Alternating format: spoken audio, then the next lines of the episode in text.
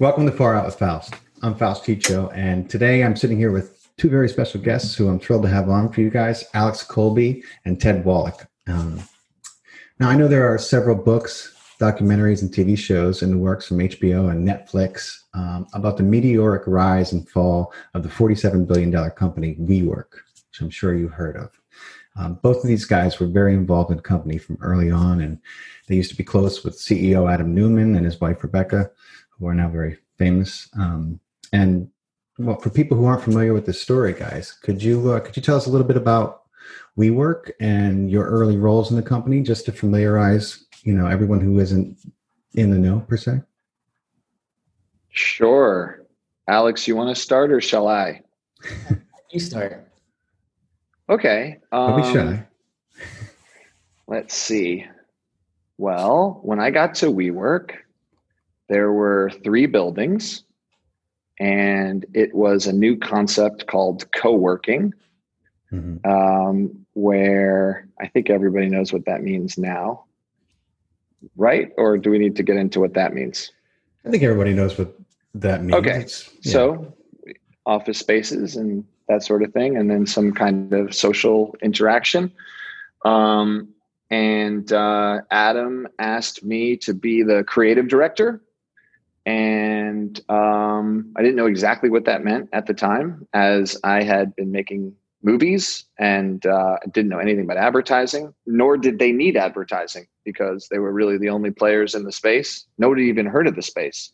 Mm-hmm. And um, then it began to grow. And we moved from building to building and uh, started doing more and more different things and trying to put uh, different kind of it, my team was trying to put different kind of uh, videos and uh, parties and uh, activations. And then we started to work with charities and things like that and just sort of played with the idea of this place is the world's first physical social network and um, that you know what would facebook look like if it lived on the ground and right. uh, and that how the, the world's you, first physical network that became the the branding and kind of the core and the heart of WeWork. Did, did would you say that's accurate? I wouldn't call it the branding. I would call it the the. I mean, I remember I threw a party for uh, WeWork at the box, and uh, Adam and I were on stage talking to not a very large group of people at that point and he was saying you know now we're the world's first physical social network and and so it was more like a rallying cry maybe than than a than a mm. than a brand um, because branding wasn't really something we talked very much about because basically there was WeWork the the way it looked and the the actual like uh, uh, logo, and that logo was mm-hmm. the brand. And uh, Miguel had created that a while back, and that's what it was. And yeah, Alex, you want to tell us a little bit about your role? Sure. Um, I was new to New York City and had met someone had introduced me to Ted. Ted's also a magician. And he caught his wallet on fire, and I was like, "This guy's dope. I'm gonna do what this guy does." And so basically, I paired up with him. We started working on these like interesting, crazy projects. And then he told me there's going to be a day where we're embedded and be into a new company and become their creative unit. And he just manifested that. And so my first introduction to WeWork was that box party that Ted had just spoken about. And I was doing their like a promo video for that. Um, that night I came home and I edited it that night and then sent it to them in the morning. And they were like, Who wow. the heck is this guy? I can't believe he did it this fast. And then basically in like maybe a month, Ted was like, just come into the office and like let's do this. And it just started yeah. from there. Um, and yeah, there was only three buildings. Um, I got a title pretty late in the game. They didn't really know what to call me. Um, but I was called director of multimedia. For people watching, we're going to be sh- showing a few of his videos, I imagine. Um, yeah, yeah. A little later in the podcast, but yeah, extraordinary talent. Thanks so much. I um, yeah, it's it was a very unique space because they gave me the freedom to basically film whatever I wanted and make whatever I wanted. And then Ted was throwing out ideas, and then I would just create these ideas and make them real. Um, and we were pretty, we shook WeWork up. Um, so you, you guys were basically like some of the first employees on the ground who were making some of the bigger creative decisions uh, yeah. What do you? Yeah. There wasn't a creative directing team. There was like well. Right. Let, let me let me speak to that because it was actually an interesting oh. day uh, when um, uh, we had gotten our business cards and uh, uh I hadn't met uh, uh, Devin at that point, who was um, he he was the person who worked under Miguel and is and, and did all the design for the entire for all the buildings and all that kind of stuff. That was his um, and his business card also said creative director. And we were already kind of, uh, you know, like, who's this guy and why is he taking up this space? And he was feeling this way about me. And I was kind of growing this team larger and larger. And he was like, well, what, what are they doing over there? Like, this is like, what, you know, and, and so, uh, uh, we walked up and I was like, uh, I guess we have the same business card. and so the reason for that is, uh, and I think maybe that that sort of speaks to some of the the later confusion is that like, well, a creative director could be the person who is responsible for the look of the product, who creates, you know, directs the creativity of the product itself, mm-hmm. the buildings, how they look, how they feel, all that kind of stuff. And that was Devin. Um, and uh, and then the other creative director me is responsible for well god knows what but to make all kinds of crazy shit and just put it out into the world and and you know make it awesome and that was sort of there really wow. was no mandate it was just sort of like make stuff yeah. and then like you know i don't know one day uh, madonna's boyfriend comes by and and is like looking at the at the screen and and Adam's like, you know, that's my boyfriend. Yeah. And we're like, okay, we'll show him some cool shit. So we just showed him some cool shit, and he got excited, and that was show him something know, quick. So yeah, where was yeah, where was so, this happening? Like, what what were the what were the first buildings that you guys were were working at? It was at 175 Varick. Oh, right so, on Varick, huh? Yeah, and that um, that became our hub. And it's so interesting, Ted, to hear you talk about like your dynamics with Devin about a business card, like I was so oblivious to all of this happening. This was literally my first job in New York. And I had no idea what corporate structure is or anything like that. And I was like, sweet, I get to just run around with the camera and do what I like to do. Yeah. awesome. And I was completely oblivious of any of the politics around what this is, which then bit me in the ass because I had no idea how to stick up for myself or anything. Yeah. And it was, um, but it, it literally became my home. Like when I walked into WeWork, it felt great. Like it's constant activity, young people, all these people doing cool things. And I'm running into a person at a coffee, but getting coffee. We start talking about like how to change the world. And it just became these like hubs of inspiration that um, I, I like I didn't I never thought could exist outside of college. Like it yeah. felt like I was part of a community.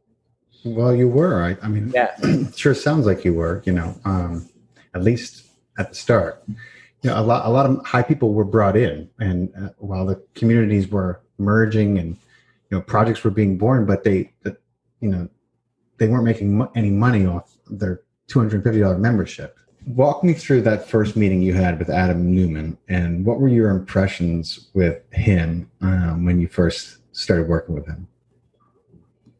Well, me, I mean, I, I met him on on the film shoot that uh, I was supporting the director who was working, well, Hunter, who was working with uh, uh, Rebekah. Um, he asked me to just help him out with the film, and was happy to do it. Um, Hunter's been a amazing teacher, and I wanted to be yeah. useful. Um, and uh, and then one day Rebekah was like, "You must meet my husband." I'm like, "Okay." So that was Adam, and uh, you know he had all this like energy, and you know he was very excited, but he was very determined, and it wasn't entirely clear what he was talking about, but it, it you know it's interesting.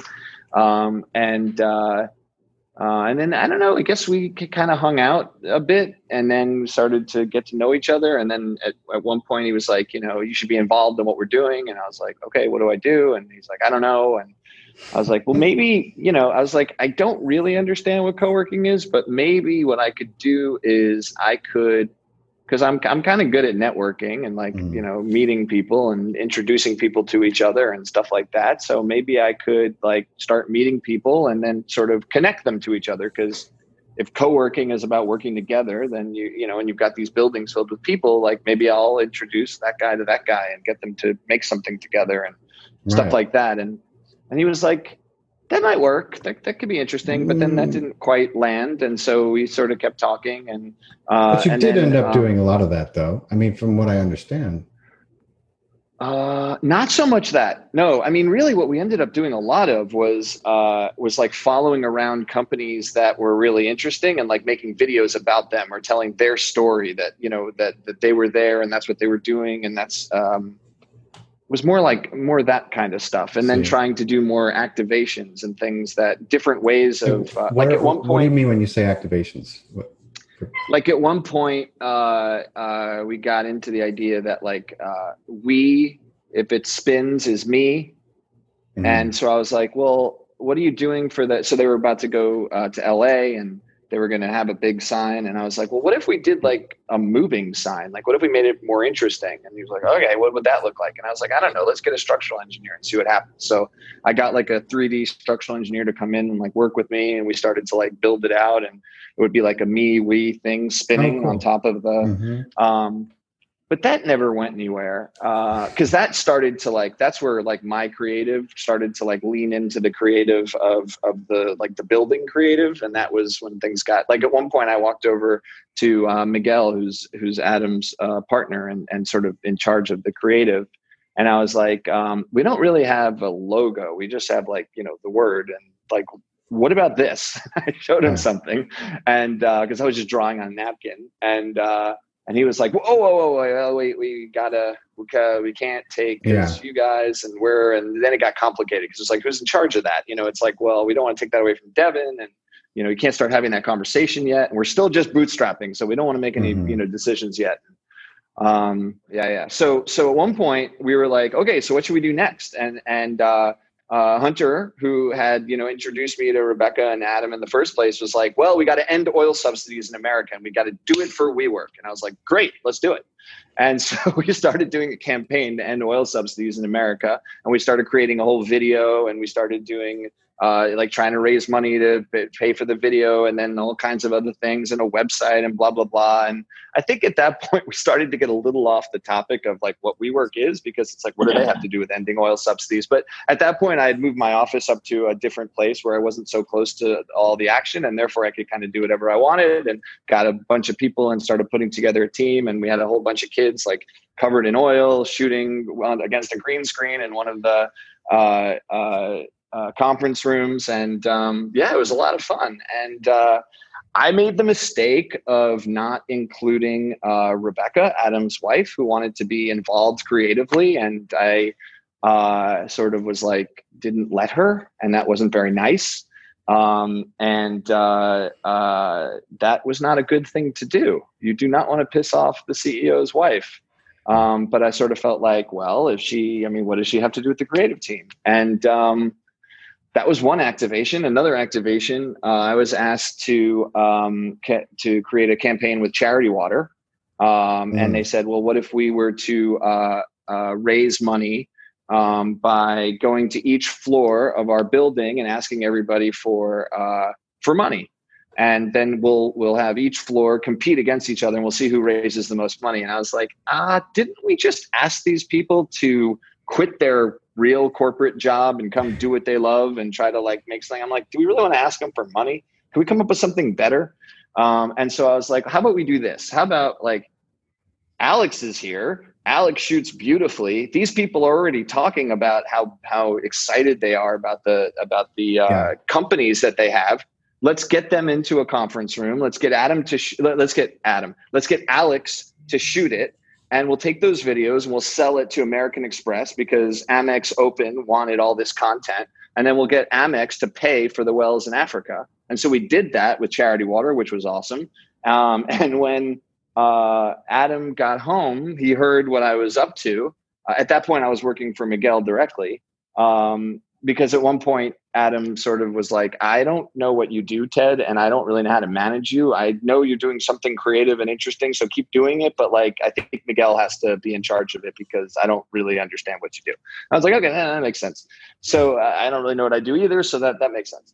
Um, and uh, uh, Miguel was off in South Korea doing something. I'm not sure, something in a helicopter involved. I don't remember. It was something complicated, but. Uh, uh, and then Adam had just finished um, uh, in he I guess he had just been in Israel, probably meeting with VC, and he came home and uh, at that point I had finished the charity water thing, and then I had a whole bunch of other cool shit set up with uh, um, Falling Whistles, this this uh, uh social uh, uh, group in in Africa, and HP and Microsoft and Hunts Point Alliance for Children. I was like putting brands and social causes together on behalf of on behalf of WeWork and um, I brought Adam in, and I had a whole room set up to show all the different activations we could do. And he kind of looked at me and was like, uh, "I don't know what you're doing." And I was like, uh, "Well, I thought it would be cool to kind of like you know bring brands and causes together because we care about like social action and doing good yeah. in the world and this sort of thing." And and he was like, um, "Well, uh, what's the ROI on that?" And I was and I didn't know what ROI meant because I was a filmmaker. And that's not a good thing when you're talking to a CEO who's just left the VC. Like, but uh, he was like, "Well, what's like you know like he's like you know we sell like square footage, right?" He's like like and for the first time in my life, I realized this is a real estate company. And I had just no fucking clue yeah. of that. Like that didn't that didn't even dawn on me. Like this is a company that rents real estate. Like that's yeah. what they do but that didn't feel at all like what was going on when we were because there. Because that's not what was going on. I think that was not what, was going on at we all. There. You know, no, wow. we were doing all kinds of crazy shit. And it was it was a lot of fun, and uh, it was like you know we were going to change the world because we were going to change the way people work. We were going to change the way people come to work. We were going to change the way people interact with each other. We were going to create a currency. Like I was working with with like experts on like currency. Disney dollars, but V dollars. yeah, really? Like we were i was talking with people who were experts on alternative currency so we could come up with a currency that would be specifically for WeWork and that would help generate more interaction between people because i always felt like co-working should be about working together and the more glass walls we put up the less working together. And there was yeah. a lot of like drinking together and like partying together and that's nice but it's not really working together. So i thought you know yeah maybe that would into, be cool. We're going to get into that too. There was a lot of uh, yeah.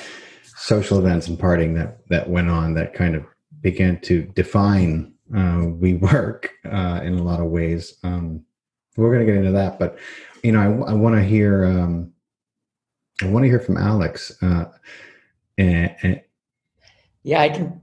What do you want ahead. to hear?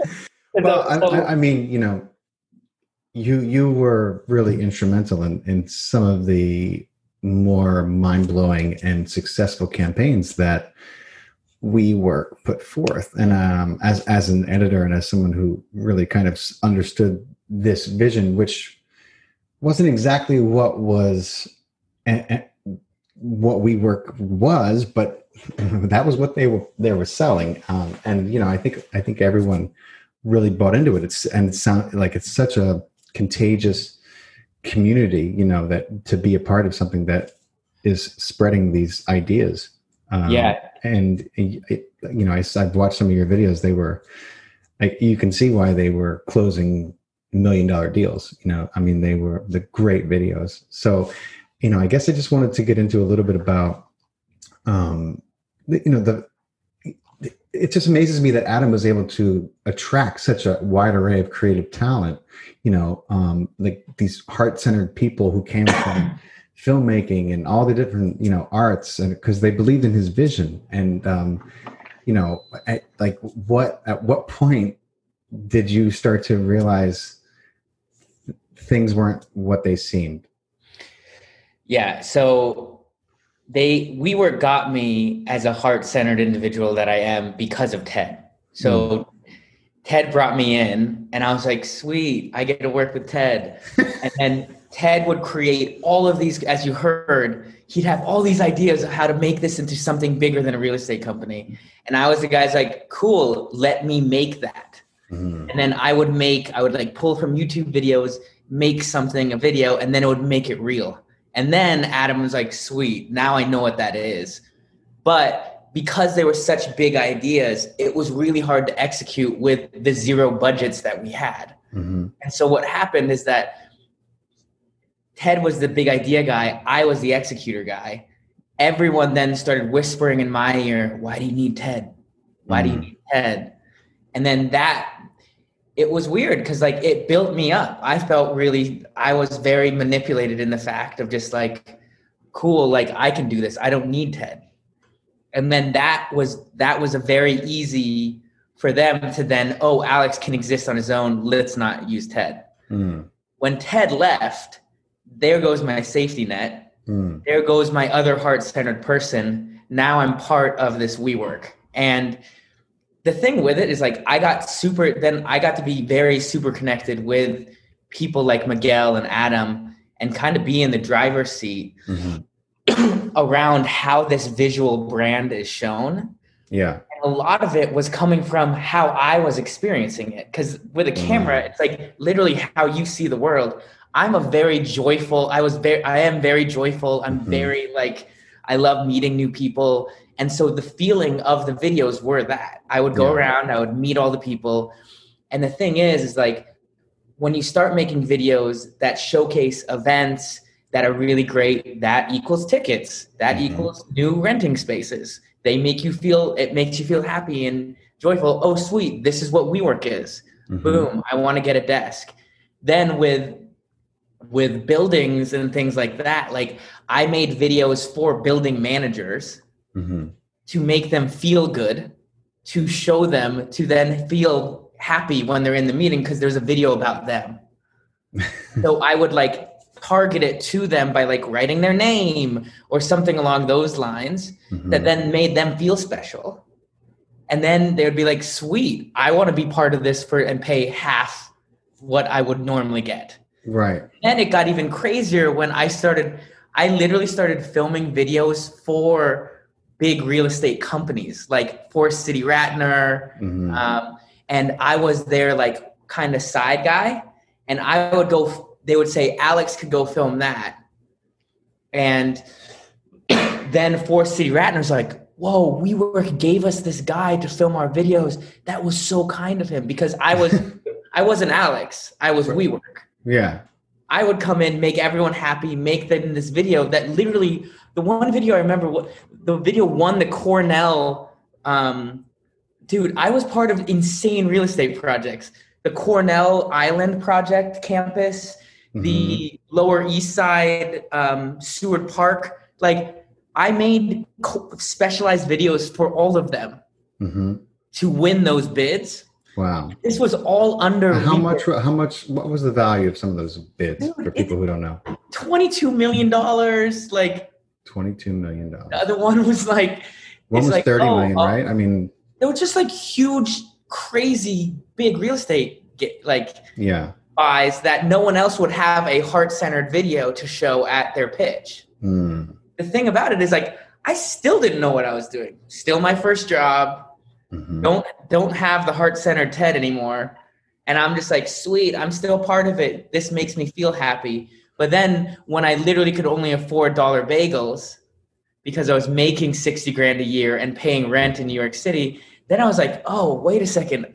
This isn't, I sh- I'm looking at other people and they're living very differently. Like, yeah. why am I struggling this much? And that's when I started getting like this like darkness in it. And I remember they built an entire floor called the film floor that I was supposed to run.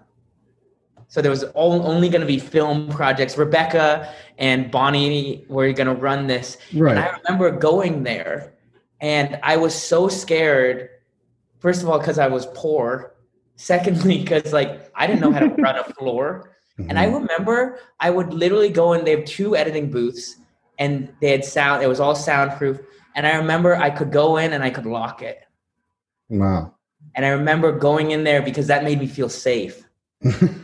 and I just started locking myself. And then people were like, "What the fuck's Alex doing?" Dude.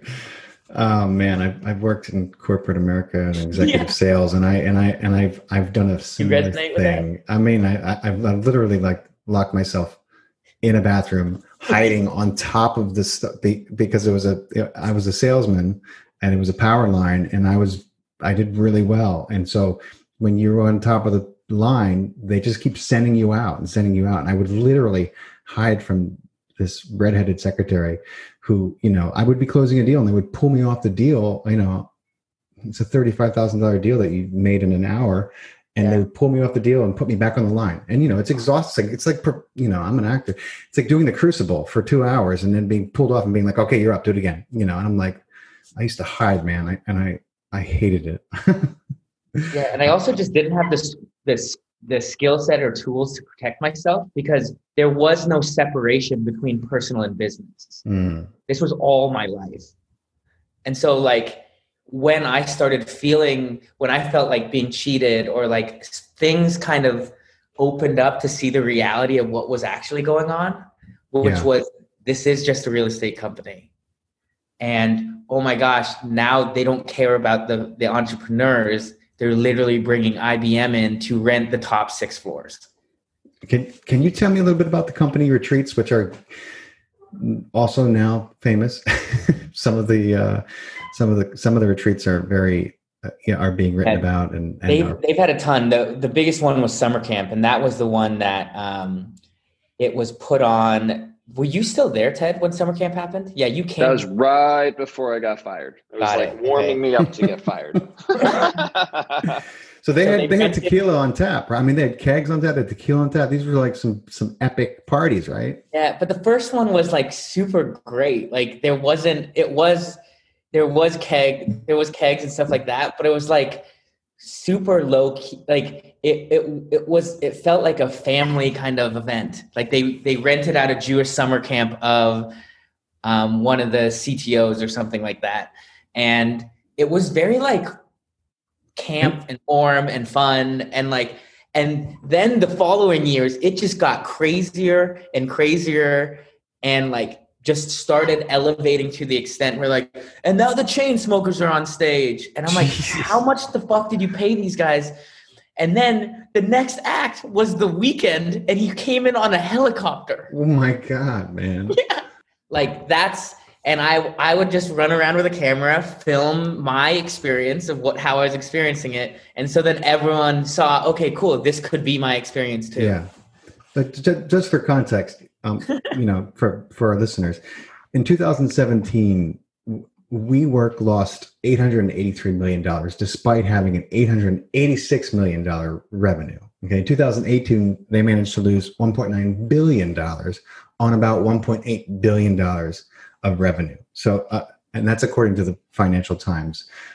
And it's just you're getting a little idea of how this company became so large and still was finding ways to lose money you know i mean and you're getting a little glimpse of that with some of the stories ted and alex are sharing with us you know though i i i think that uh if you look at amazon for example they lost money for a very long time and then eventually started making money and i think absolutely WeWork could have done the same thing if they actually were specific about what the product was. Yeah. But when the product started to seem like a tech product, yeah, and therefore have an exponential possibility behind it, that's not true. There are buildings. It's not a tech product. That's where things started to go terribly wrong. And and the the all the mar- I mean the marketing. You I don't know if you could call it marketing because yeah, you could you have to call it marketing. You know, I mean the campaigns that you guys did were awesome. And and you know, you would think that you had this, you know, like the impression that I got was like, you know, this thing was gonna be it was gonna be huge and it, and it became huge you know um, you know i think at the time like we were starting to realize that facebook is actually anti social media and it's actually pulling people apart and you know we started to get some of the science back that like actually the more time you spend on facebook the more depressed and anxious you feel this was long before we even realized yeah, this is long before we realized all the nasty shit we know now. But like, basically, they're weaponizing gossip, and uh, WeWork seemed like not that. Like, mm. you know, one of the lines I wrote for them was, "Sometimes you got to be in the room." It's like, well, if we're in the room with real people, then something real will happen. Right. It could be wonderful, like really special and amazing because it's not some bullshit in the cloud. It's like we're here in real time and real people. And that seemed like something really powerful and wonderful. Like that's and I I would just run around with a camera, film my experience of what how I was experiencing it, and so then everyone saw, okay, cool, this could be my experience too. Yeah, but just for context, um, you know, for for our listeners, in 2017, WeWork lost $883 million despite having an $886 million revenue. Okay, in 2018, they managed to lose $1.9 billion on about $1.8 billion of revenue. So, uh, and that's according to the Financial Times. And it's just, you're getting a little idea of how this company became so large and still was finding ways to lose money you know? I mean and you're getting a little glimpse of that with some of the stories ted and alex are sharing with us. You know though i i i think that uh if you look at amazon for example they lost money for a very long time and then eventually started making money. And i think absolutely we WeWork could have done the same thing if they actually were specific about what the product was. Yeah.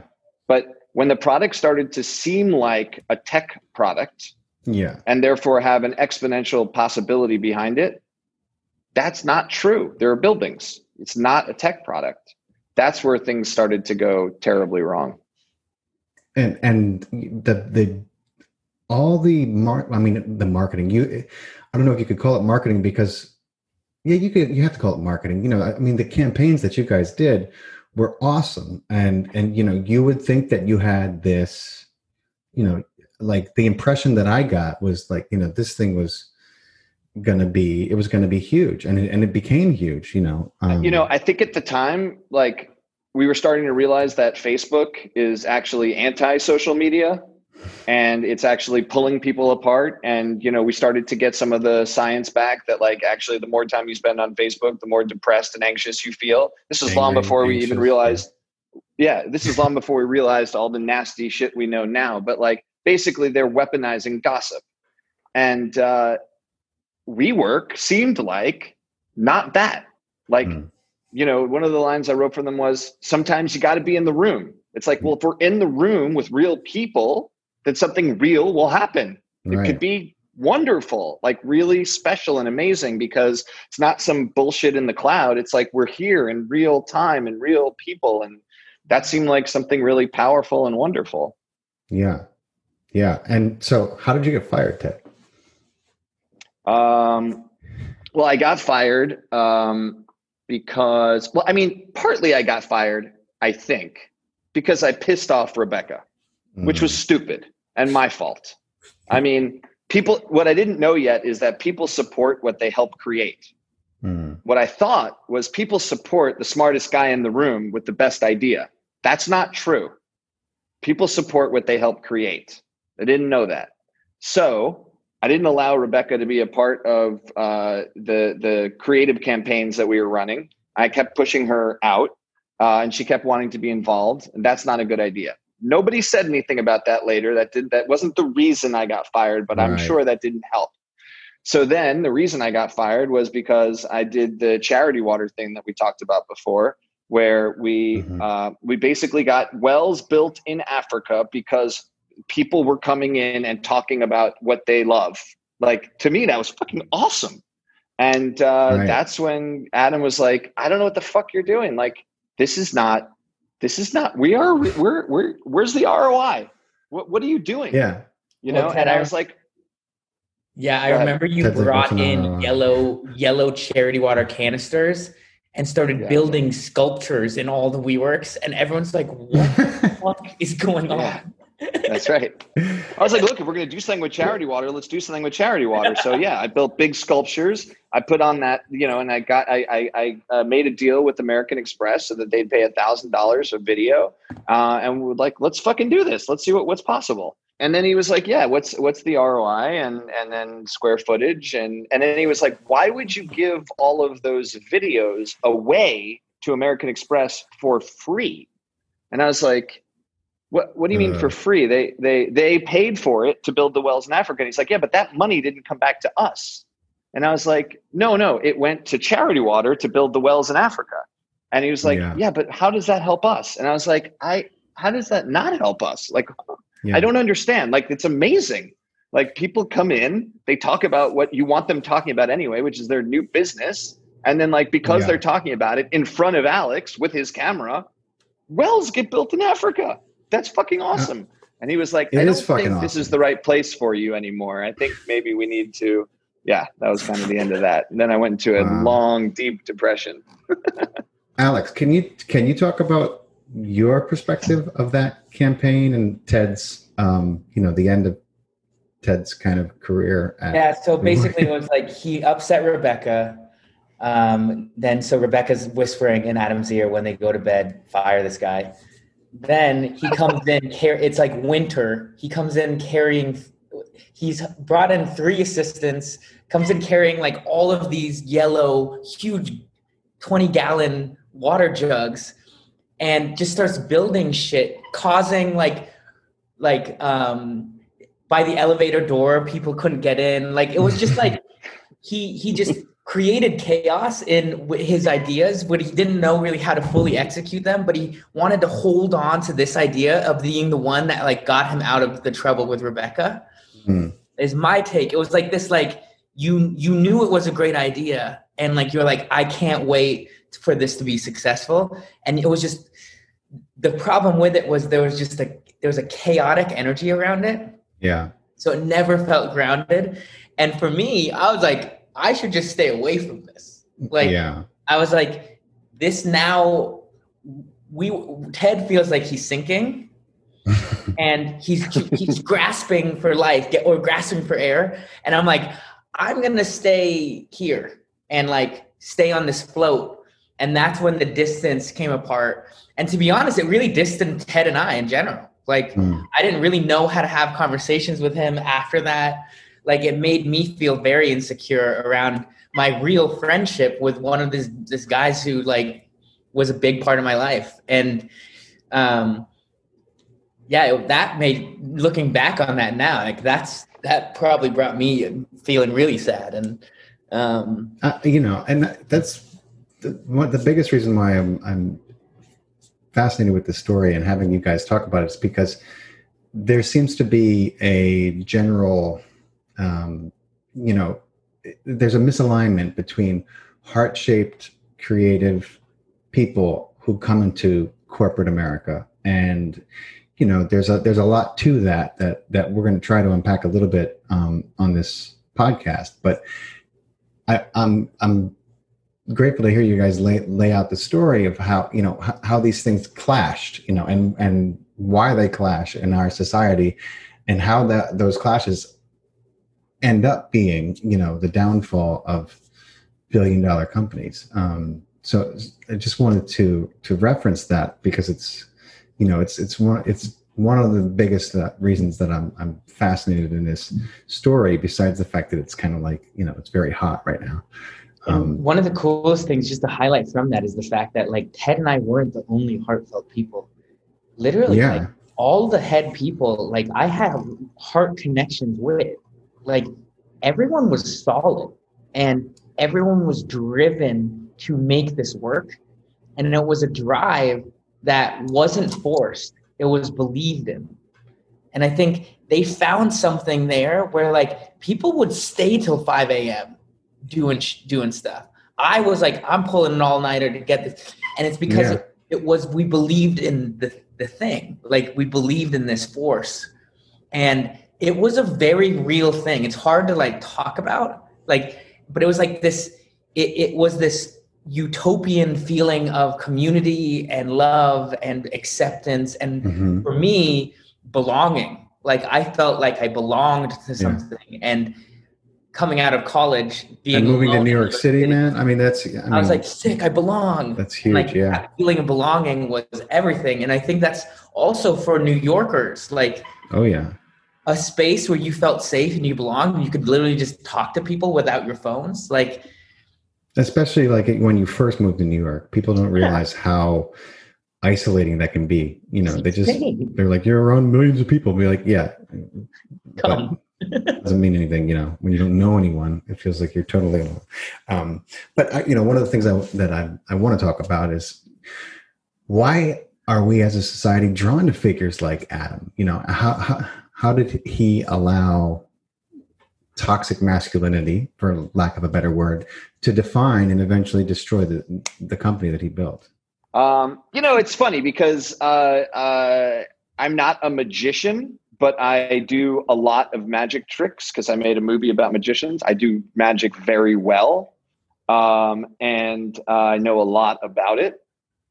I spent 10 years with magicians, and I somehow did not realize that Adam was a magician. He was showing one thing and then doing another Mm-hmm. When we see a magic trick, we know that's happening, and that's sort of the the game. Is like we say, okay, we're going to play this game where you're going to do something and you're going to trick me, and that's okay because it's going to be fun. This trick, nobody knew we were involved with. Nobody sort of said, "Okay, do you want to see a magic trick?"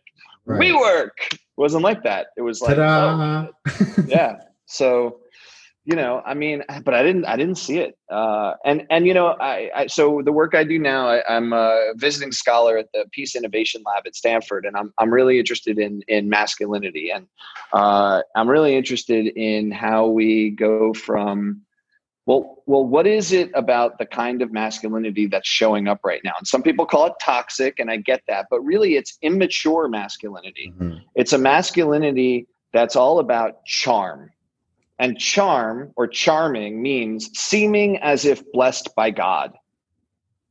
But inspiring is in the breath of God. Mm. And the question I ask is like, why are we falling for all of these charming boy kings rather than waiting around to be inspired? It doesn't matter if it's men or women, inspired by leaders who are in the breath of God. They really have a vision that's amazing and that they are they're bringing us all with them. And and and in the breath of God means connected to everyone for the greatest good of everyone. I sit here with an iPhone and like Steve Jobs started this shit. He's the first boy king. I mean, there are many before him, but like, yeah, he his. I mean, the stuff that he's left us is so toxic Mm-hmm. Um, and for some reason, we decided to put him up on this huge pedestal and think it's okay to act crazy and like a you know and and and and to be mean to people and all this kind of stuff and to act like a like a petulant child because well you're brilliant yeah you know and it's like i think that's that's nonsense that being said i really don't appreciate this mm. and i made the mistake of talking to the writer of this and I was really hoping that the writer of this was going to was going to tell a story about Adam that's not about Adam, but it's about who are we? What is it about us that we are are are promoting boy kings? What yeah. is it about us that is promoting that that that that is so so we're such a quick we need such a quick fix that charming is good enough. Why can't we wait for inspiring? What is it about us?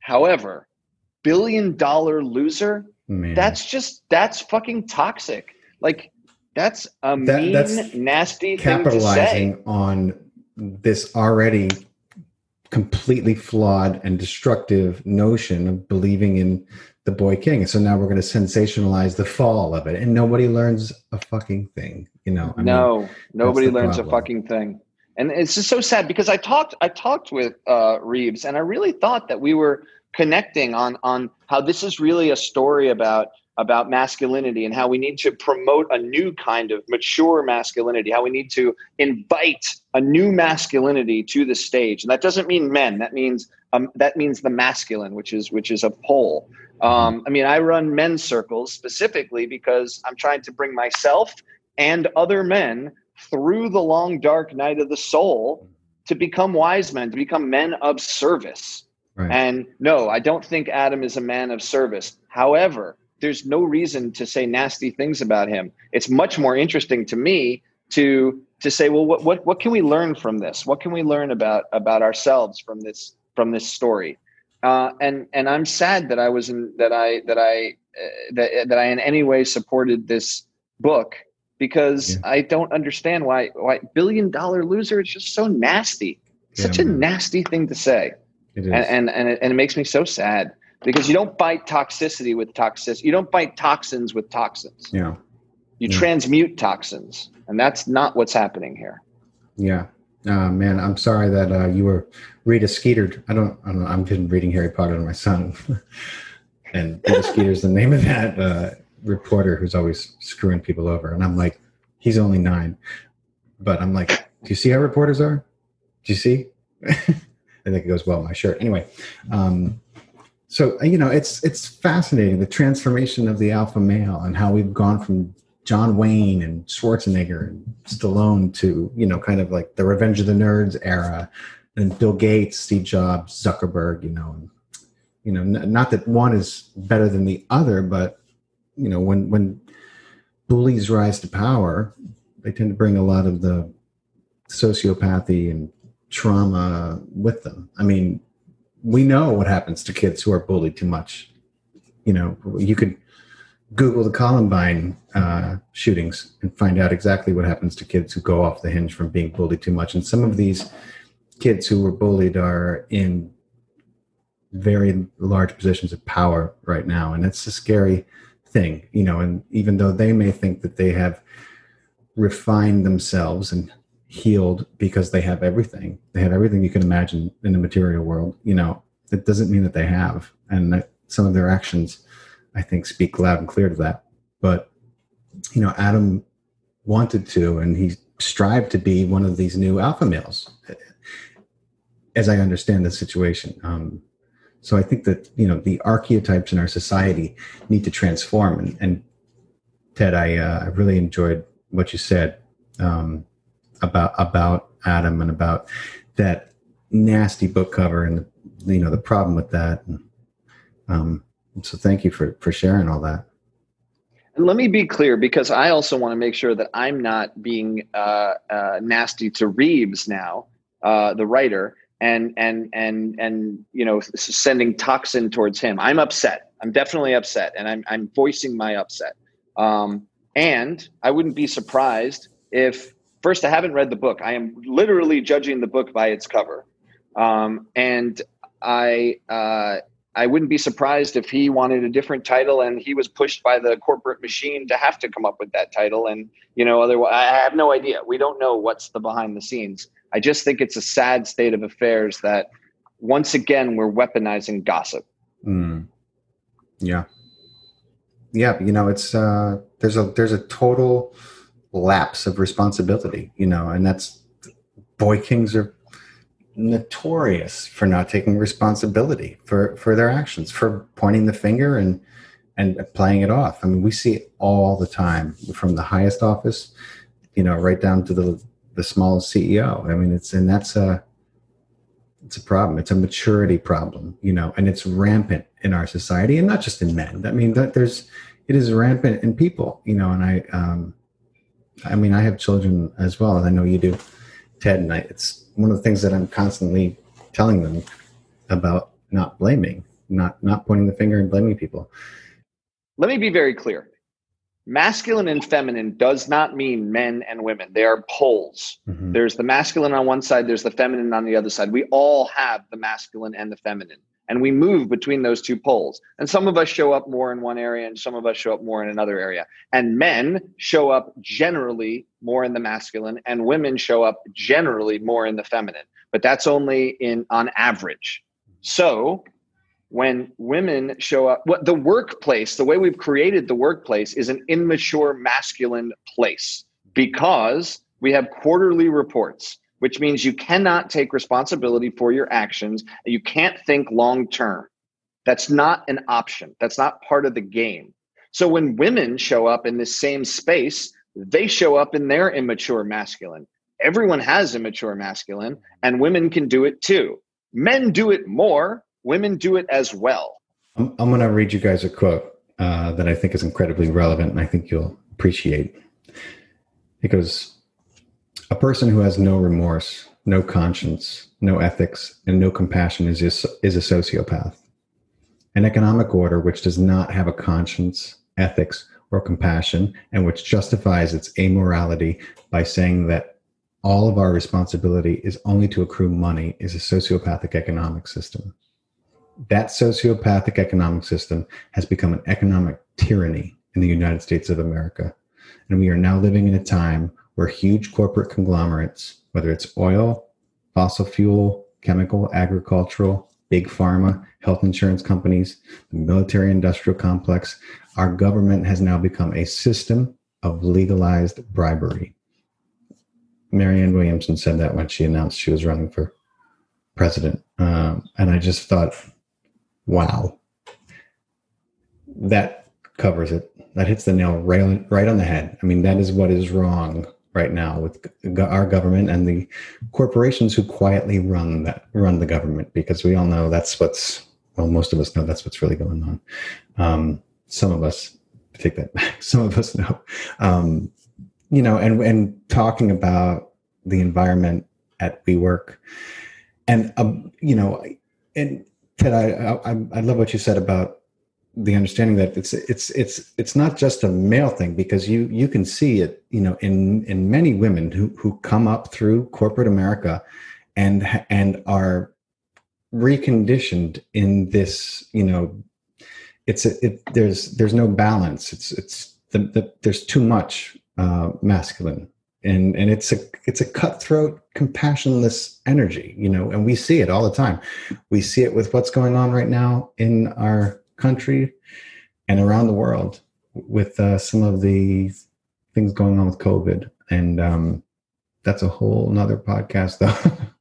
um, but I would love to hear to be to be clear, to be clear, it's not too much masculine.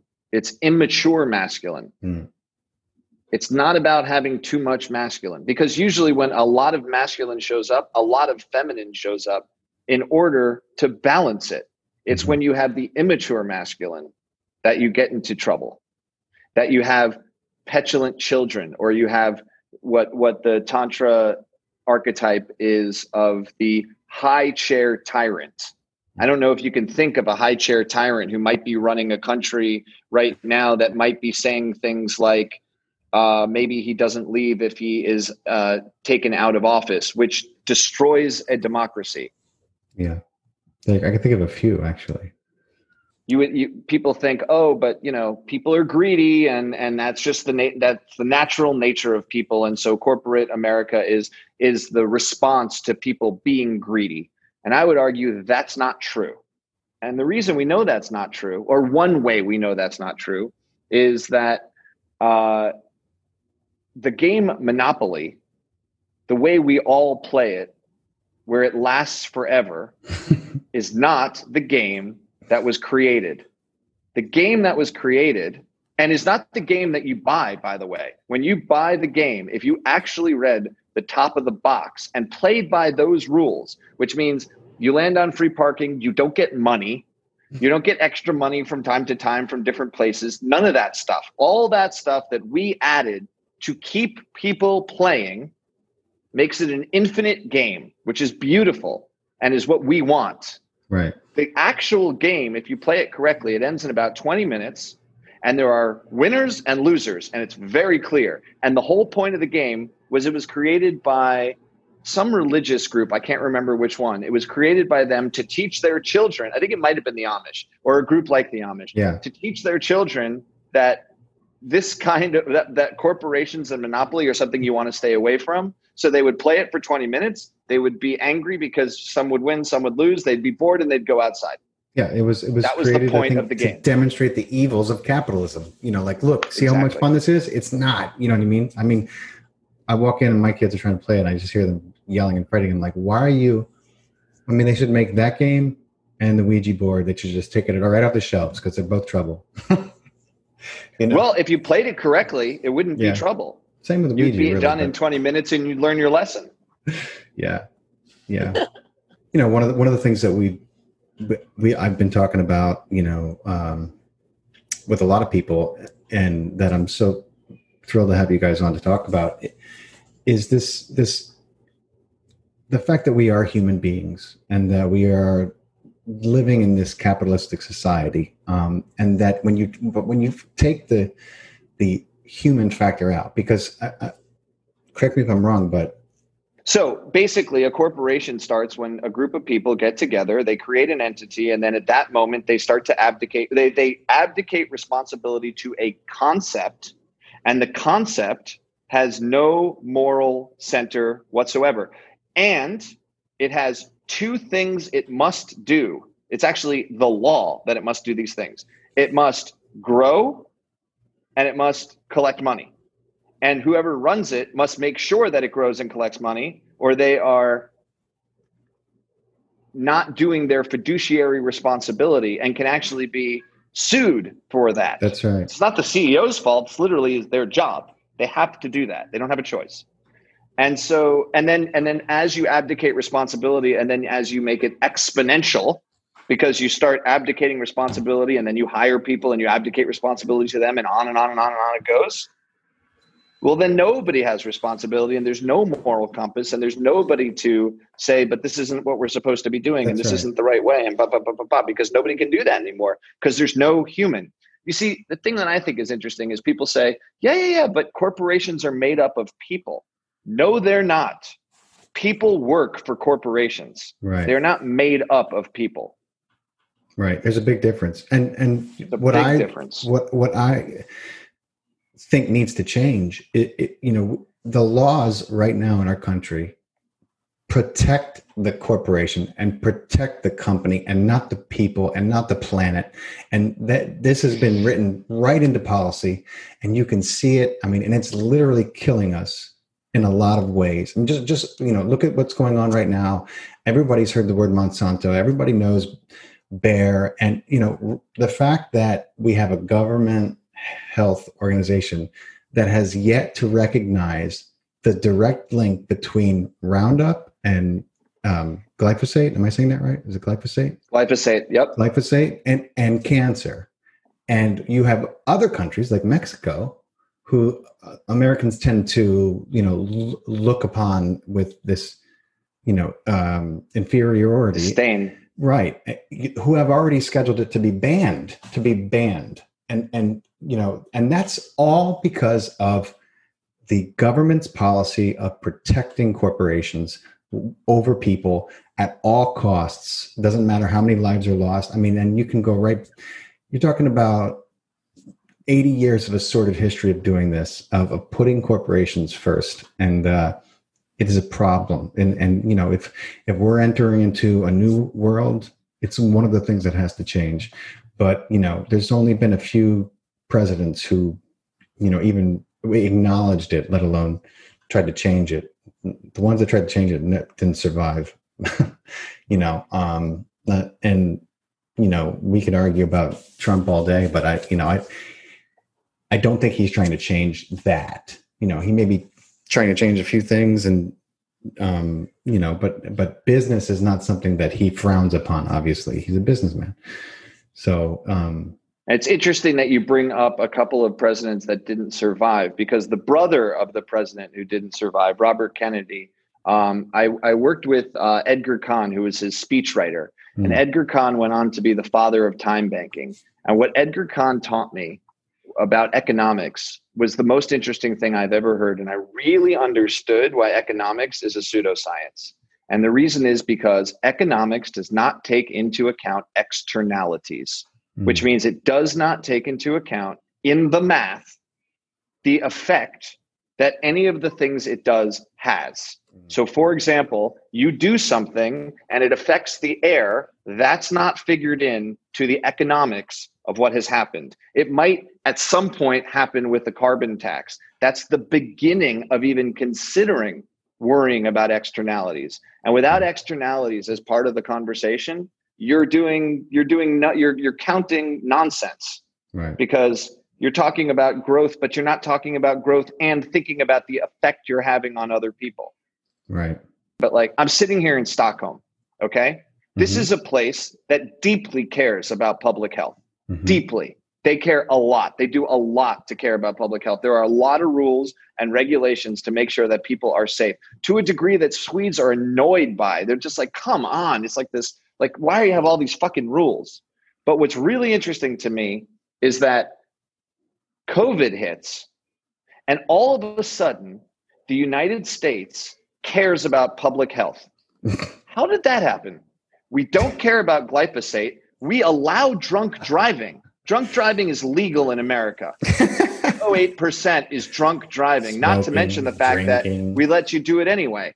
Here, it's 0.02%. If you have a little bit too much mouthwash and you get into a car, Yeah, you're trouble. done driving because they don't allow drunk driving because it kills people. Right. So why are we so worried about COVID, which is basically unstoppable? There's nothing you can do about it. It's Of a fucking virus, unless you want to act like a fascist country Or put and, yourself you know, in a fucking and- hermetically sealed suit. You know. I mean, exactly. But there are things we can fix. We could stop drunk driving. We could Yeah. stop glyphosate. We could stop so many things that are killing us. And part of the reason, by the way, that America's doing so badly is Yeah. because we're a fucking sick country. we're really, really sick. Yeah. And so, of course, when a virus comes, we're not going to do so well. Why is Sweden doing so well? Part of the reason is because they're not sick, much healthier population. You know. Um, much healthier. I've been saying and they this, have yeah. done nothing. They've they've basically done nothing. I'm here in Stockholm, and like I don't know, there's some lines on the floor to say like you know try to be separate and Yeah. like you know whatever, but they don't wear masks or any of that madness. Nothing. Dude it's fucking insane here. I don't don't even get me started because i'll i will never shut up about it. Um but yeah i've been saying this man you know and people people don't want to hear it because people don't want to take responsibility for their own health. People do not want to take responsibility for their sovereignty. You know it- it's easy to give your power away. It's the it's a victim mentality um and and it's rampant here. And and you can't you can't tell anyone anything you know like mm-hmm. they they they want their vaccines they want their mcdonald's they want their masks they don't want you near them because you may breathe on them i mean even new york city No, dude I, I I have to I have to argue with you. I don't agree. I don't think people really want that. I think that people have been taught to want that. Yeah. I think there's a big difference. I don't think people want McDonald's. I think it, just like people don't, you know, it's like a drug, like any Yeah. other drug. You give someone a drug and you get their dopamine receptor to hit, and nobody wants Facebook. yeah. We're just fucking addicted to it. I, I actually think that it's not. It's not actually that we like this masks all the stuff that we're the whole way that we're showing up. We were taught that we that we don't know our bodies and we don't know what's best for us. I was taught that, you Yeah. know, and that the doctors know what's best for you. So what are you going to do? It's That's true. what you're taught. no it's true I don't think it's really people's fault as much as it's a a, a bad a bad yeah. code. Yeah. a bad code that's been that's been taught to people and, and sort of given to people in, in a way that is is problematic. No, you're. I think you're onto something. I, I, I I'm with you. So speaking of immature masculinity um, and how rampant it is, you know, you guys are basically the a fallout from this kind of environment and this workplace. So it's fascinating to to hear your story, uh, uh, considering the size that WeWork took, you know, and how huge it became, and how you. I mean, in my opinion, you guys were instrumental in that size uh, um, and how grand this company became. And I think that also was instrumental in Alec. I'm sorry, Adam's downfall and how he became a boy king. You know, but I wanted to hear a, a, a little more about that. And Alex, I want to hear about your experience because I, I know that it it's it was not all sunshine and roses for you, um, and that you know you've got you're still kind of dealing with the environment that you dealt with, you know, in a lot of ways, the repercussions of that, and some some um, PTSD that came from it. And uh, so I want to hear that as well. Cool. Do you want to start then, Ted, or should I go in? How do you want to do this? Let me just say one thing. I'll just say when I got fired, it fucking hurt. it really, really hurt because I did think I was part of something. And I was mm. like, I, I was totally surprised by being fired. Like I did not see it coming at all. And Adam said to me, but like, don't worry. It's just, this isn't the right place for you. But like, I've got lots of friends. We're going to set you up and all that kind of stuff. And I never heard from him again. And it was, it was really fucking painful. Like yeah. it really, really hurt.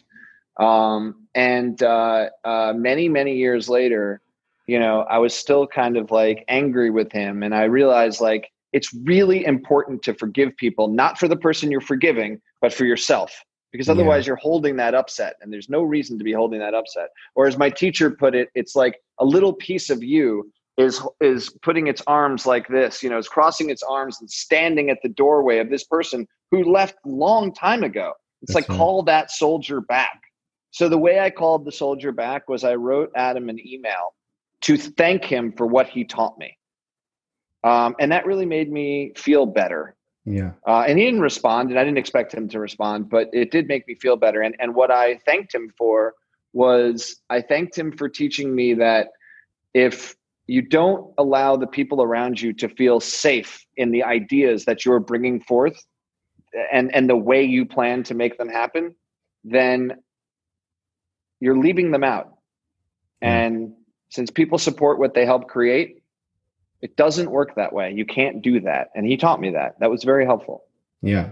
Just talking to someone, Ted, who uh, is a um, he's a physicist, but he's a psychophysicist. He studied quantum physics, um, and he acts Joe, as a Joe Dispenza.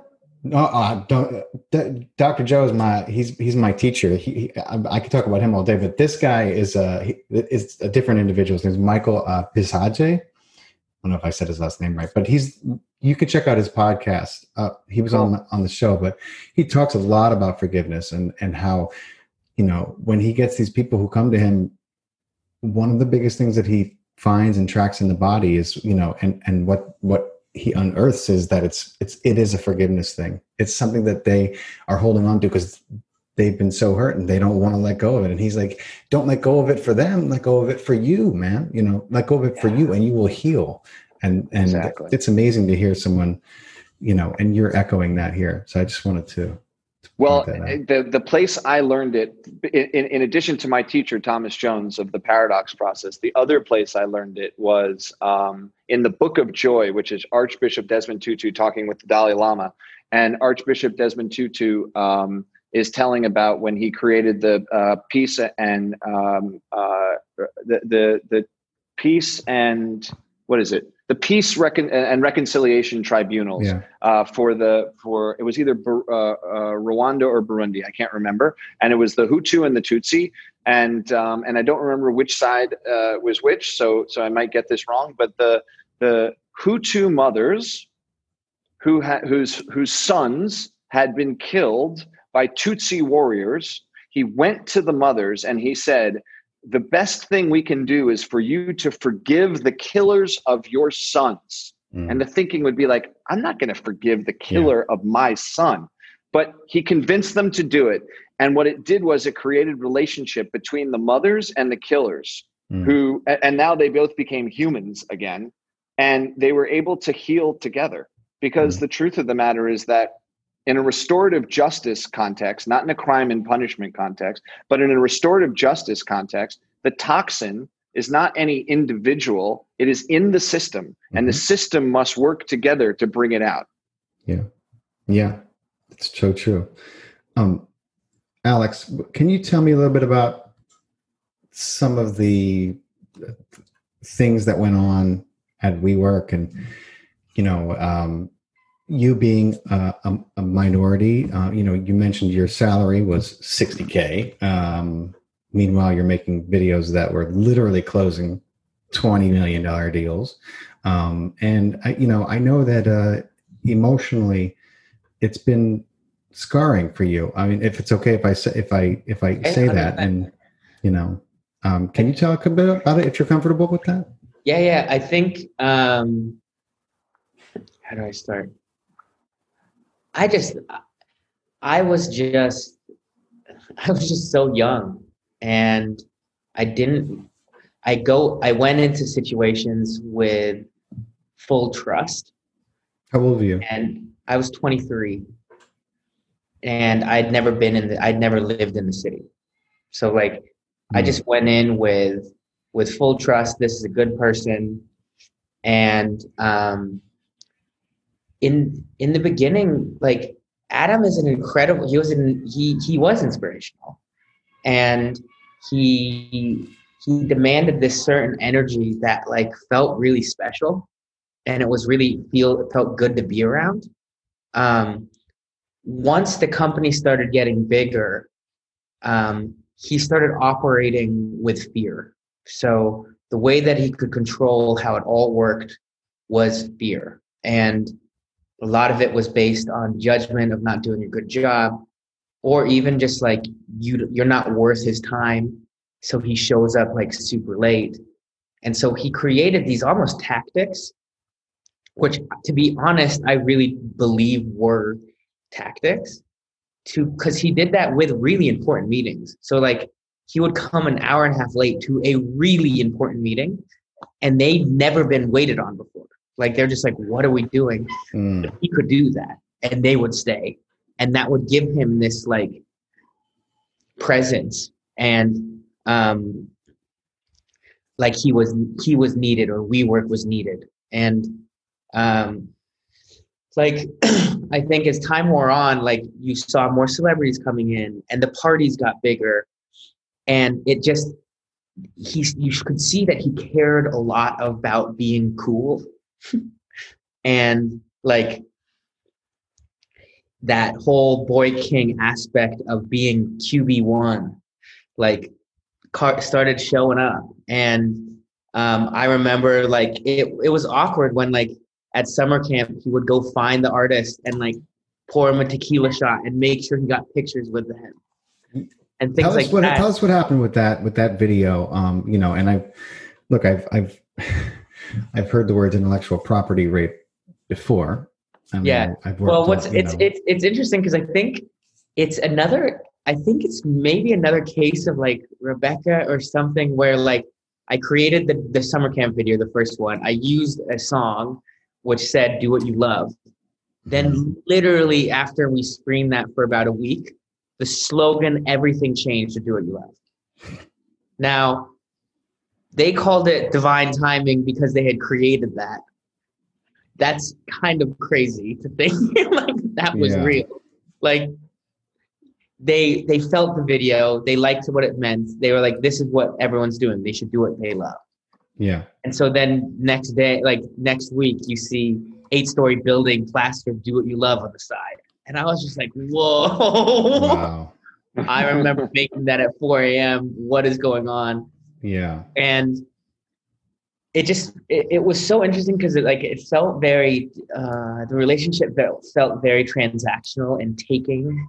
Mm. And um I almost was just like, this is what it is. I didn't know anything any better. Kind of. And yeah. so I'm like, okay, cool. Like I should act this way and do what he says. And it, I kind of became that like pawn. There wasn't a, a level of kind of trust and respect that I had with Ted when I would create with him. Mm-hmm. Um, and to be honest, he was the only other person that I created with in that this type of capacity.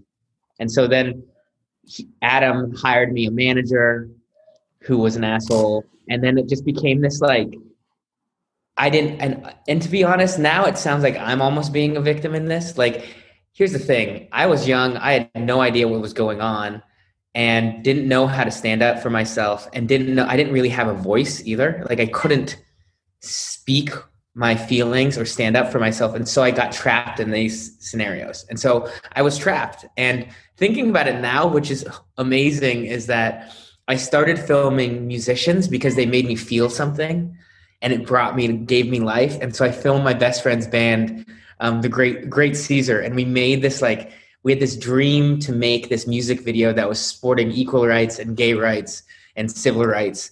And we did a Kickstarter. And I convinced Adam in a pitch to donate 10 grand to the Kickstarter. And then I quit. and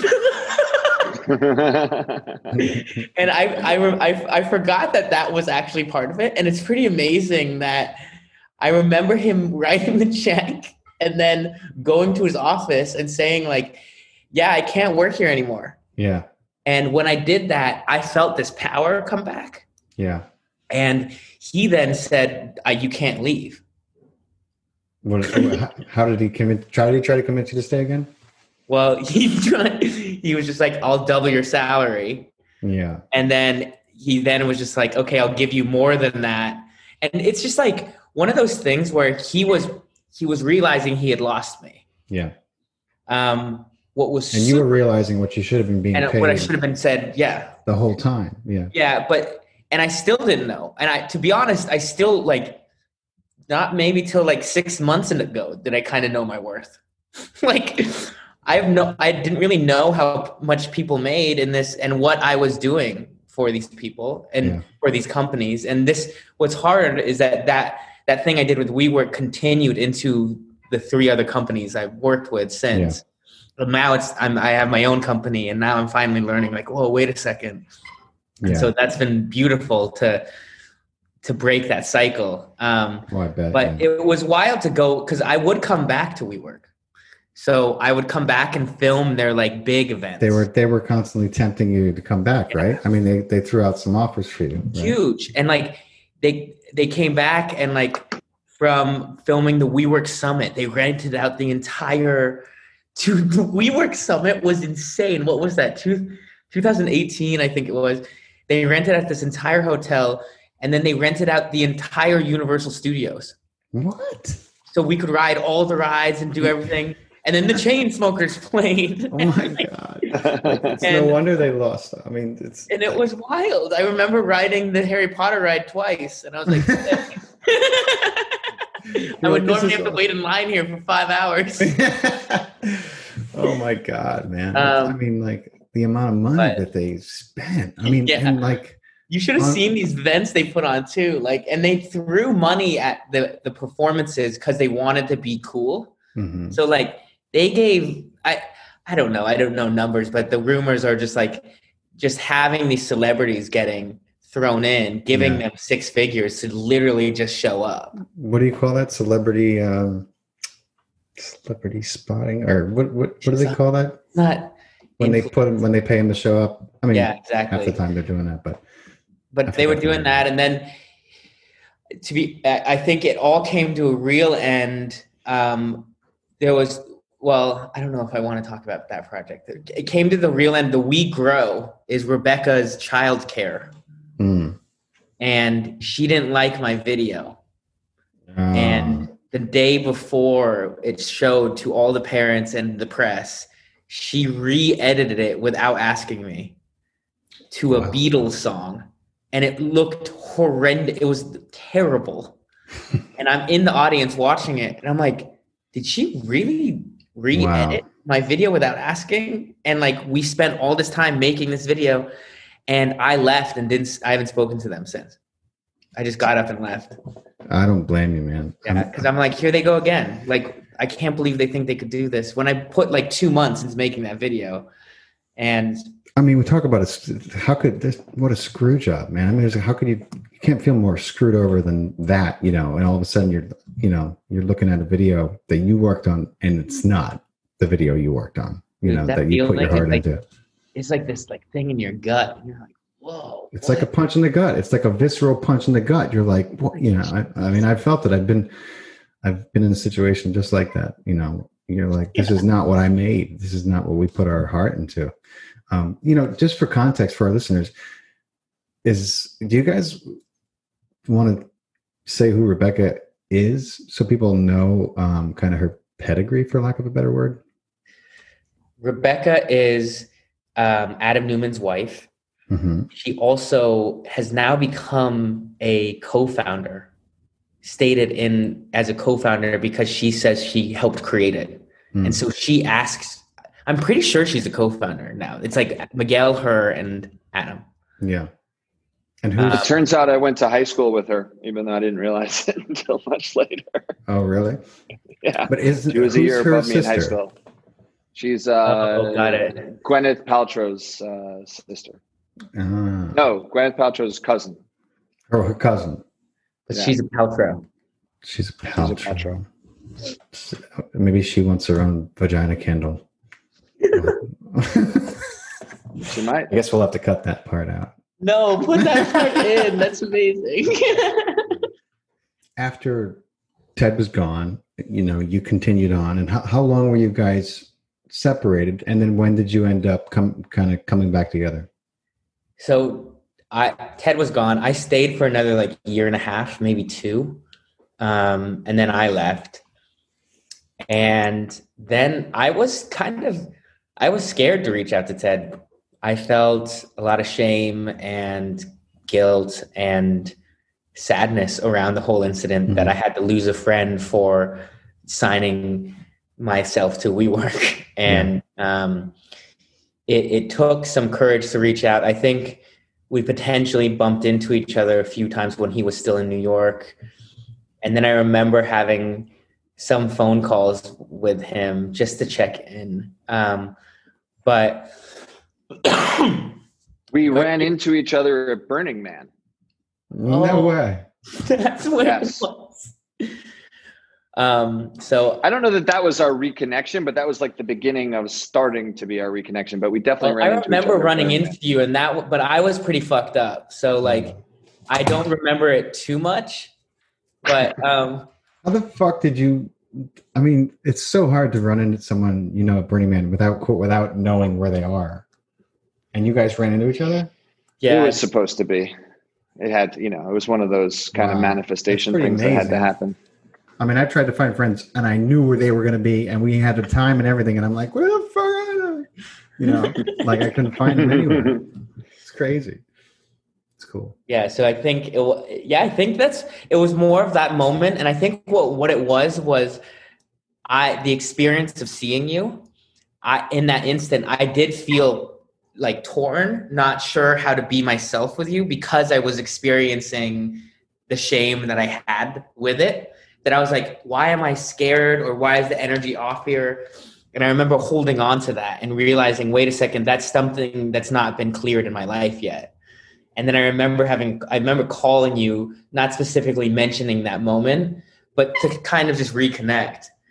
And what's been so cool now is like, Ted is literally my executive coach. And, awesome. um, and also just has become a great has always been, but is a has become a great friend, and um, it's been really cool to see for me to realize in the beginning that's what he was doing in the beginning. Like I had just moved to New York, he was helping me, uh, he was coaching me, and um, it's fun to have that energy back into my life. Um, and cool. also the same way like i've been doing I, i'm involved in a lot of masculine work as well and so it's been cool to like have yeah. conversations with him about circling and men's groups and stuff. Yeah, man, it's uh, it's an important conversation to have, and I wanted to ask you guys while I have you. I don't know if you can talk about it or not. Um, you know, can I just that, respond to that first before you sure, ask the sure, next question? Um, you know, I realized like I I, I uh, coach individuals now in addition to uh, running men's circles, and um, and I'm really happy to have uh, Alex as a uh, a client because it's amazing working with him. Mm-hmm. But I realized that he taught me to be a coach. That I even that to even that I even was a coach. I didn't know that when we mm-hmm. were at WeWork. I had no idea that that's what I was doing. That that our relationship was like that, and that that was the most important thing we were doing at WeWork. Really, all the other stuff was you know whatever. But like the relationship we were creating was really meaningful and it took me a long time to figure that out. Um, and so to come full circle now and to to be doing that work professionally as my main you know thing that i do and yeah. to have alex in that is is just a wonderful thing. So i really i deeply appreciate alex for sort of like teaching te- teaching me who i was who i am. Uh, that's uh, i'm so glad you shared that ted because I feel like every situation has an opportunity like that. Even the ones that were like, "Oh man, that was the worst. Like that was the worst time of my mm-hmm. life." But now, you know, it's like, but yeah, okay, but you understand that you came from that time, and you're here now with that experience because of that time. So, it, you know, it, it doesn't have to be the worst. It, can, it could just be a, you know, a stepping stone. I just think that re- recontextualizing is such an important way to to not only understand your past, but you know understand where you are right now. And so I'm glad you shared that because uh, I think it's it's important. It's not a trick, but for people to practice, you know, and to hear that and to hear your story, how you didn't even realize it that, but that's what was going on. I feel like it happens to a lot of us. Yeah. Uh, I wanted to ask you while I have you guys. I know it's a little controversial uh, about Saudi Arabia and the two billion dollars that they that they gave and invested in in WeWork. And I mean, it was the was the guy who killed Khashoggi, right? I mean, is that? Can you talk about that, or is that is that off limits? I don't know, like. it was also more than two billion. It was going to be a lot more than that, and then they only gave that amount. I mean, like two billion dollars. Two billion dollars. No, but it was going to be like fifteen. My God. Like I don't understand that. How do you make that sales pitch? It's not, it's not often the case that uh, Israelis and and Saudi Arabians uh, see eye to eye. Yeah. So that's an interesting. I mean, I, I, do, change of Alex. Events. Tell me, tell me about when you went to Saudi Arabia, and and, and the kind like the you know just I mean just a I'm little like, bit. Here's where I'm at. I think it's okay to talk about. I definitely didn't sign anything, Yeah. but I also want to know like if we want to save this for something we want to do later because Yeah. it is like that is Okay. I I don't know. I don't know Yeah. what no, I understand. Um, because like we that was literally one of the so Adam had a guy who was called he was the director of special projects. yeah. Who was And that? What? Who who was the director of special projects? Um it was Oh, okay, yeah, that makes sense. and so he did this all the special projects. Yeah. Okay, And so um they came, they brought me in and they're just like, "Can you do this? Can you fly to Saudi Arabia and film a documentary about the potential WeWorks and the partners that Yeah. we would be created in the Middle East? Um, we can give you right now." Yeah. And I was like, "No, I need at least." Yeah. And they're like, "Okay," without question. Yeah. And I was like, "Fuck." so much more. that's not enough. you know what? I misspoke. We're gonna need 150. I was like, that was so easy. And what I realized it was literally because it was for the opening of the $15 billion deal coming through. Wow. And it was that's the video that was going to be like shown and all Yeah. throughout the Middle East and everything like that. And I so I went Go ahead. I go ahead. went for um 10 days. It was it was so intense. Like I put myself through some crazy shit personally to get through into that because like I remember getting chased because I was filming a woman Oh. and Yeah. I remember getting being scared for my life that like these guys, this crew of guys saw me filming a woman Yeah. and um, they started yelling something and started coming towards us and she said get in the car and it was just like these these really it it was it brought me a, an understanding of how Riyadh works and how like it's a very very different country and I was hanging out but also I had the luxury of hanging out with a Saudi prince who was going to be the director of WeWork Wow.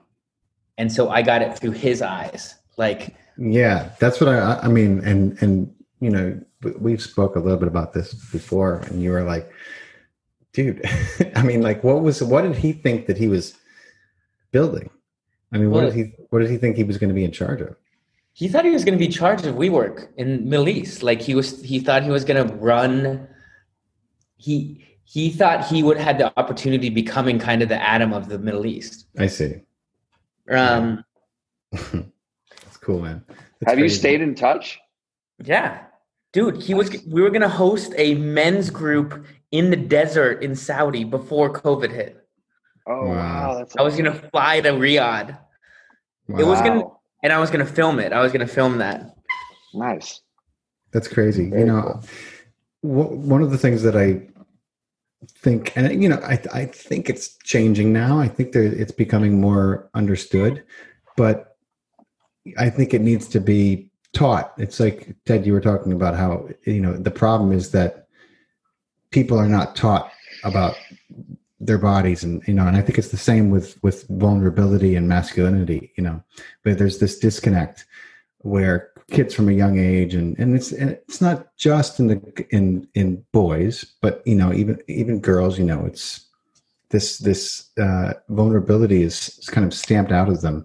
And that's so harmful in the long run you know and it's not I feel like it's you know a lot of the destructive behaviors that we see you know in even highly successful people comes from this stamping out of vulnerability. And um, you know one of the biggest things I think that is a takeaway from all this you know is, is that you know it, it it's a superpower for men you know? I mean ask any woman um, who's evolved and I I think they'll agree you know it's and it's becoming more and more common, but I think needs to become even more common. You know, and, I'll take it another step. It's a superpower for leaders. Yeah. Because if you are vulnerable as a leader, you're doing two things. One, you're creating trust among the people around you that you are human like they are. Mm-hmm. And two, you're taking away any ability for them to hold something against you because you've already given them everything. Mm-hmm vulnerability is is absolutely a superpower. It's what we teach in we don't teach. It's what we hold as a truth in quantum warrior the men's circle that i run. And that so between vulnerability and responsibility becomes that's that's where the mature masculine is found. You know emotions are such a powerful energy um, that go out and we have this huge spectrum of it. And we don't realize it when we when we stop using parts of it that we're cutting ourselves off from our power and our true expression of who we are. Um, and you know for some men it's worse than others you know? But i just wanted to bring that up because we are on far out with faust and you guys aren't getting off the show without coming far out with me okay? So so i want to ask you alex we didn't go far out with covid well, we're not far out enough, man. I mean, COVID is okay, just another freaking go. virus. Trillions of them. Bring it. Ted, what's your experience with aliens? How many ships have you been on? T- tell us the truth, man. just kidding. Swimming with the dolphins with Hunter mm. in Hawaii was a fucking amazing experience. Mm-hmm. It was extraordinary. And you really got the sense of these animals. They're like, there there there's you see why they're tied into the the extraterrestrial lore and the, in so many ways. I mean very much so. Yeah. Very um, much so. I mean i've always known that uh, well i'm not my father and i used to go see the orcas every year. And orcas are, are dolphins. I mean they're called killer whales but they're really dolphins. And um, uh, i mean orcas are incredibly smart. I yeah. think they're smarter oh than oh humans. God and and the way we know that is because they they form very complicated uh, social structures. They have um, you know they mourn their family dead. culture right? Yeah. Yeah all kinds of culture. Each the difference family, is yeah. the difference is unlike humans and this might only be because of our opposable thumb but i don't know they don't destroy the place they live. No, so they, they seem a lot fucking smarter than we are well, they they can be perfectly present in that in, in, that incarnation, you know, and that's I think what they go in for. The the beings who incarnate as orcas and, and dolphins. It's a different consciousness than we have. Slightly less complicated, but not less intelligent. Um, but yeah, I understand what you mean, Alex. What do you think, man? Come on, tell us what you believe. Hey, it's okay. It's not everyone is, you know, is it believes. So don't don't feel pressured. I was with this this couple um, who's median people, and like they an alien encumbered the husband, and he shapeshift and then spoke tongue, and then the wife translated, and he at one moment turned his head at an angle that shouldn't have been turned at, and stared wow. at me and stared at me. And started, stuff. Yeah, and started yelling and gibberish. this the wife then starts crying and saying like, "We finally met him." What? And then I start shaking uncontrollably. You're like, fuck And I literally start almost seizuring. And then right when I oh, stop, right Were you when I scared or were you? no, I my like body reaction? just my body started like full on like like this. And then Wow. right when it stopped, I went like this. He went on the ground and just bowed and just started crying. Oh my god! And then he how started did that change your energy? And he started whispering, I'm in the presence of an angel. wow, And I was That's- like, whoa, what do I believe? that's crazy, man. yeah. But but so when, when, did when this, happen? like Yeah, two years ago, one of my friends, Andrew, invited me. He's like, "Yo, I want to meet you. I want to. I want to take you to the best meeting I've ever been to." And I'm like, "Shut up, dude." yeah, And it's this like couple that flew in um, from some in Topanga. Boy, that was a memorable night for you, huh? You were like, Yeah, what the fuck? that was fucking nuts. And I was like, "Am I a prince of the galaxy?" You well, yeah, you are in more ways than you imagine. But um, so Wow. when this thing came, when this entity came over this guy, could you could you sense that the, the energy in the room changed? Yeah, it it got different for sure. And like when he looked at me, it really I got this feeling of I was scared and then Yeah. really I felt this out of body I shaked. And and and when you looked at him, you know, we one of my guests from my last show was talking about how when she first started channeling, you know, how we are all we are all made of plasma, and you know, when we think of like ectoplasm, we, we think of like fucking Slimer from Star from Ghostbusters, not Star Wars. That'd be a weird Star Wars if Slimer was in it, but um, you know, and I and I, I was telling her how when I think of ectoplasm, I think of Slimer, but she was like, you know, we are all also plas- plasma. And when she first started the channel, she used to notice her features change, and she would channel open eyed, and she'd see people get freaked out. So she started to channel close eyed and then the energy balanced itself out. But she talks about how you could see the shift in her. I mean, like her friends used to get freaked out, um, and people watching her channel. And I'm, I just think it's a, it's an amazing correlation between what you just said. And could you see like this dude? Like, was he like? Could he? Could, did it seem like his face was like Oh yeah, changing? it, it wasn't him anymore.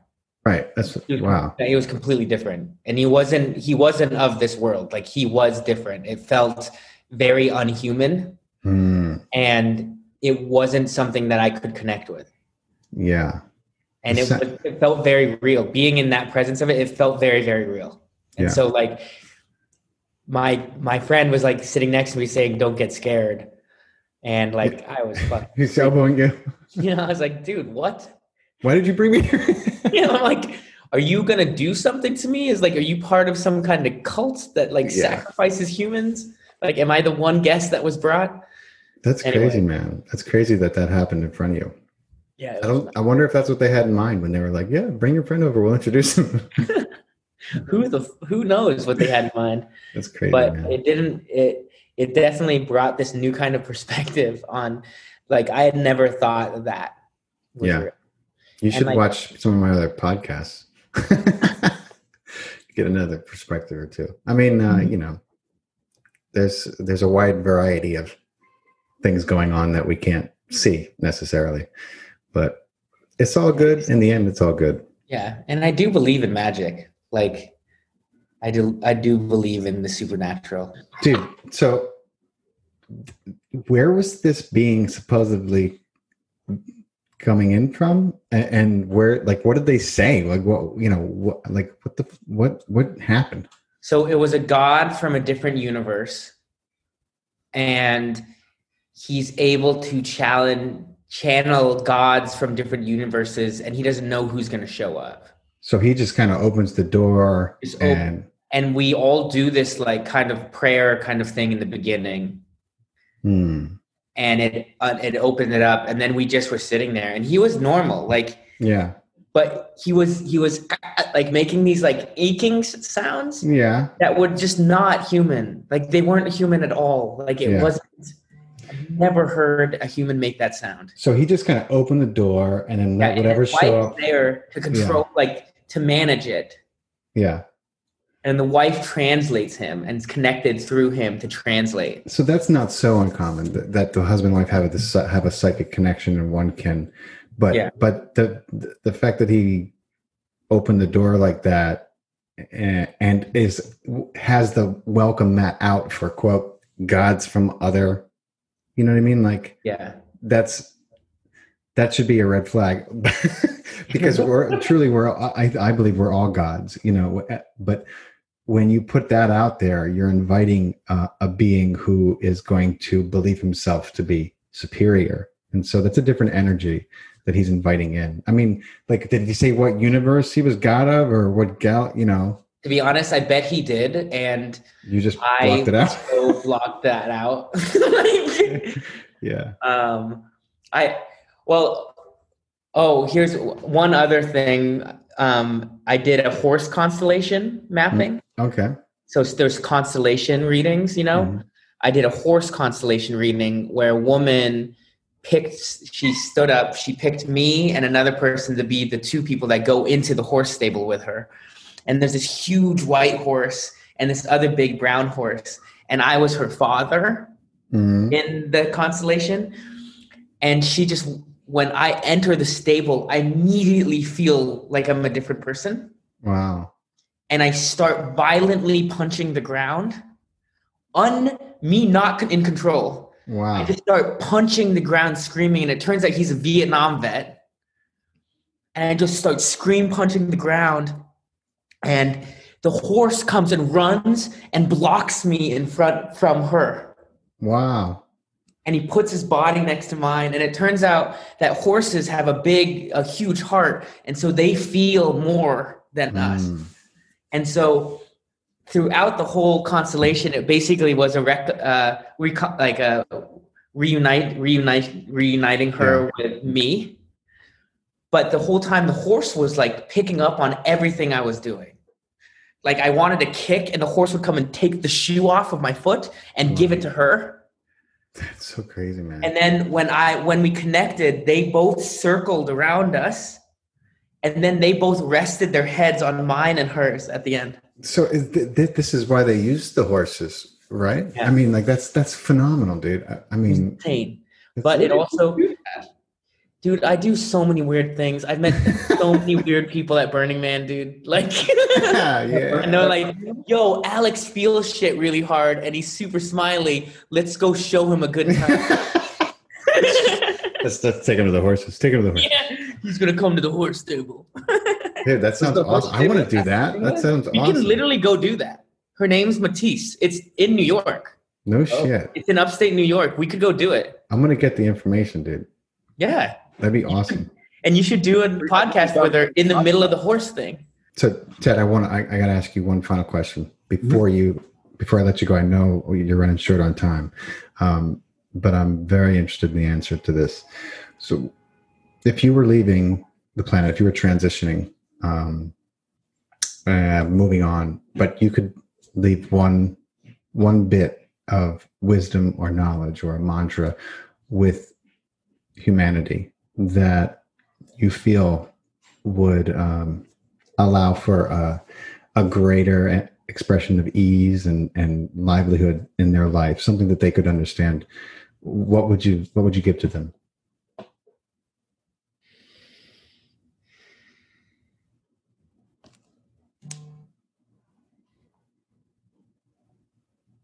that intimacy is created when you share to be known and listen to know. If you share to understand and listen to agree or reach agreement, you can build skyscrapers, but you can't build intimacy. Excellent. Excellent. Profound. Alex, same question, brother. Hmm.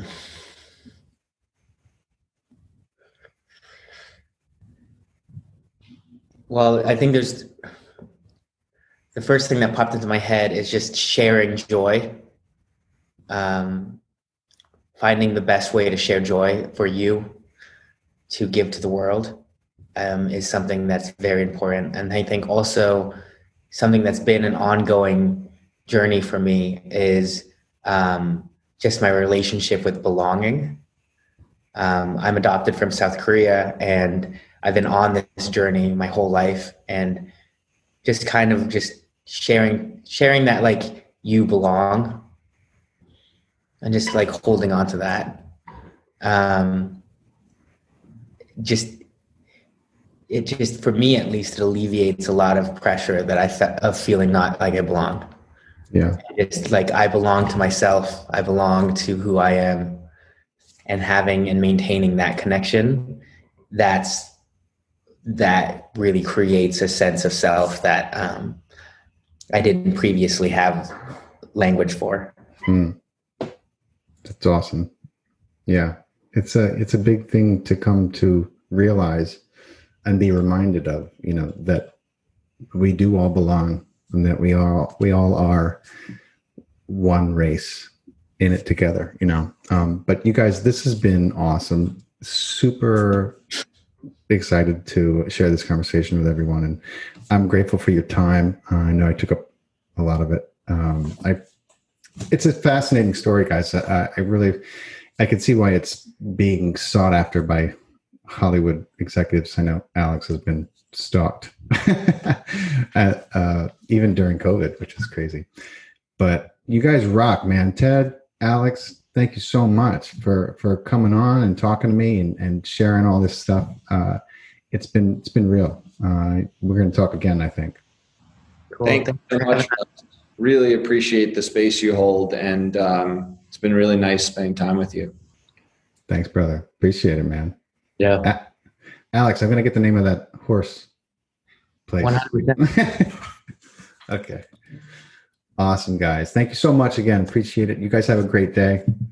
And um, and we'll be in touch for sure. Take care, everybody.